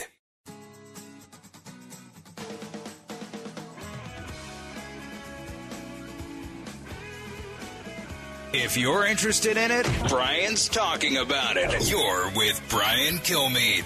Former Secretary of State Condoleezza Rice, whose own story personifies what good education can do, called it a national humiliation. And for once, she wasn't talking about Kilmeade's haircut. So, Tyrus, I, I, I can't. Uh, give me a second to compose myself. Yeah, Dana um, Perino. Dana Perino I'm the only shots. person she's ever went after ever. Oh, and if if if you would have kept that going, you would have heard us like, why. Why? I threw my hands up. Why? What are we doing here? Kilme's on a. And here's the thing: she also used foul language. She dropped an mf her at the end of her her thing. She was like. Not to do with me. No, she was Oh, yeah. jacked too. Like she Uh, had done some planks or some pull ups. Yeah, she was like she go. was. She was. I had never seen this side of her. It was Right. completely aggressive, and I don't understand it. You guys worked together on the five that day. There was no reason for hostilities. Like, I just, you know, may, I don't know. Put it this way: not only did I work, I worked the next day, Yeah. and there was not even acknowledgement of the shot given. She must be. She must think that I'm over it. I am not over it. She, I know what she assumes is because you get up early. I think Greg thinks the same thing. There's no way he's going to see this. Yeah, but the But problem you have eyes and ears everywhere. I do. And the problem is now it's on at 10 o'clock, so I'm watching the repeat when I'm Right. coming to work. So I see it all. Yeah. And my self esteem will never recover. I mean, let's just what's going on with with with Dana. I'm you and I are having a heartfelt thing about my retirement, and she talks about my calves. Oh yeah, Like, what I mean, just what is what is with all the anger? I know, it's unbelievable. To a guy who never skips leg day, like squirrels confuse my legs for trees. Like it's just it was just uh, unbelievable. I don't want to put you on the spot, but after this, I have a few reads to do. I, do you want to go to Human Resources? You know what? No, you- because can you imagine running her in the hallway? I, she terrorizes me. There's Right, two people. I fear at Fox. That's Judge Janine and Dana Perino. I always stay on their good side. There's one thing you'll never see Tyrus in the waiting room inside Human Resources to file a complaint. I think they'd be like, "Are you kidding me? Your feelings are hurt." So look at you. I, the other thing that I find fascinating is this guy Oliver Anthony. I read a column yesterday by Nicholas Kristof in the New York Times. Every Democrat hates it, and he said, "What happened to the Democratic Party? If you listen to the words, if you listen to what he said, that used to be the Democratic Party. He's going to bat for the for the little guy who says that they don't get they get taxed too much and other people don't. North of Richmond used to be a problem. Did everything goes outside the joke when he said, if you're five foot three and three hundred pounds, don't I don't want to support your your uh, junk food. Besides that." He says everything else he said used to be the Democratic Party. And then he got mad that the Republicans were saying, You're my anthem. So here he is on Joe Rogan. I want you to hear some of it. when a person like yourself gets labeled a right wing, left wing fanatic, like right out of the gate. both in both in like a week and a half. Then yeah, at least I know I'm doing something uh, right. You know, why do people have to attack? it? Well, I think it's just for whatever reason I've been I'm the subject matter the last couple of weeks. In everyone's defense, I probably haven't. I've waited for th- for this opportunity, I guess, to really have a real conversation with somebody about whatever it is I am. So people are just trying to find who's this Oliver Anthony guy and what is he and where does he work and who did he vote for and what's his family like and yada because they want to sort of build this um, image of whatever it is that the person behind the song represents for better or for worse. Right. It's really funny to watch on my end because obviously I know what's true and what's not, and so like just even what I've skimmed through of people sending me like like singing at the Super Bowl, like how many people have formed an opinion about whether or not I should be paid to sing at the Super Bowl. Like I'm not singing at the Super Bowl. That's just a, some somebody made up. There's been hundreds of hours of people's time wasted probably talking about all these little like things that don't even exist. It's just somebody made them up and put them on the internet, and so I'm just letting them ride. I think they're. I think it's. I think it's great. I, I just think it's great. Like that. At least the last couple of weeks, I've been able to entertain everyone and get everyone's mind off like all the all, all the other horrible stuff that's going on in the world right now. So, what do you think, uh, Tyrus? What do you think about the phenom a week later? You know, I think the here's the here's the point, and I think what happened to the Democratic Party is pretty easy. Bernie Sanders brought the socialism in, and it just spread because now moderate Democrats are considered right wing. Like Bill Maher has not changed his politics at, At all. all. but he's right wing. Um, you know, but it, it's not just him; it's everybody. You know, recently uh, there was an article written about me how I, my net worth was I think it was five million, but I had blown it all on poker and drugs. Had nothing to do with and I, and I, I just wrote back, sir, I've never played poker. You know, like, you know, it's just they try to throw things on the wall for the reaction. You know, they, they get the reaction because usually if you say ten bad things about somebody, they're hoping that the the laws of averages forty percent of it will be right, and then you just connect the thing with feelings. And there's no facts, and just anything that's said against the narrative because it's the progressive party now. And they're the, the minority, but they're convincing everyone that they're this giant thing. But the voting base, the blue collars is moving to Republicans. I mean, No. they've, they've picked it up. if you're because of very simple things. When you go to the grocery store and your average bill for the last, and not let's take President Trump out of it. During Obama, grocery bills weren't ridiculous either. So you, if you averaged uh, $150 a week for a family of four for groceries, and then all of a sudden that same grocery bill is now $300, you're going to have a problem because that money has to come from somewhere else. And then all of a sudden your light bill's up 40% because the taxes to keep your light bill going. And no one, everyone talked about gas. No one talked about electricity. Electricity bills were killing people. All of a Utility, sudden- absolutely. At one point, you were looking at now all of a sudden your light bill was eighty-five bucks. Now it's two hundred eighty-five bucks. And then- so now that's five hundred bucks that you're out now, and you're you're not getting a raise. That's all that really they care about when their check comes and they divide it up. I got to pay for this, I got to pay for that, pay for that, and then like they don't have anything left. What do we promote for Tyrus? Oh, uh, you know, I got my live events. You look it up on my uh, link tree, and of course, Nuff Said comes out in November. You can pre-order now on Amazon and Barnes and Nobles. All right, good. We'll promote each other's books. And I will not insult you on air. Thank you. Only in person.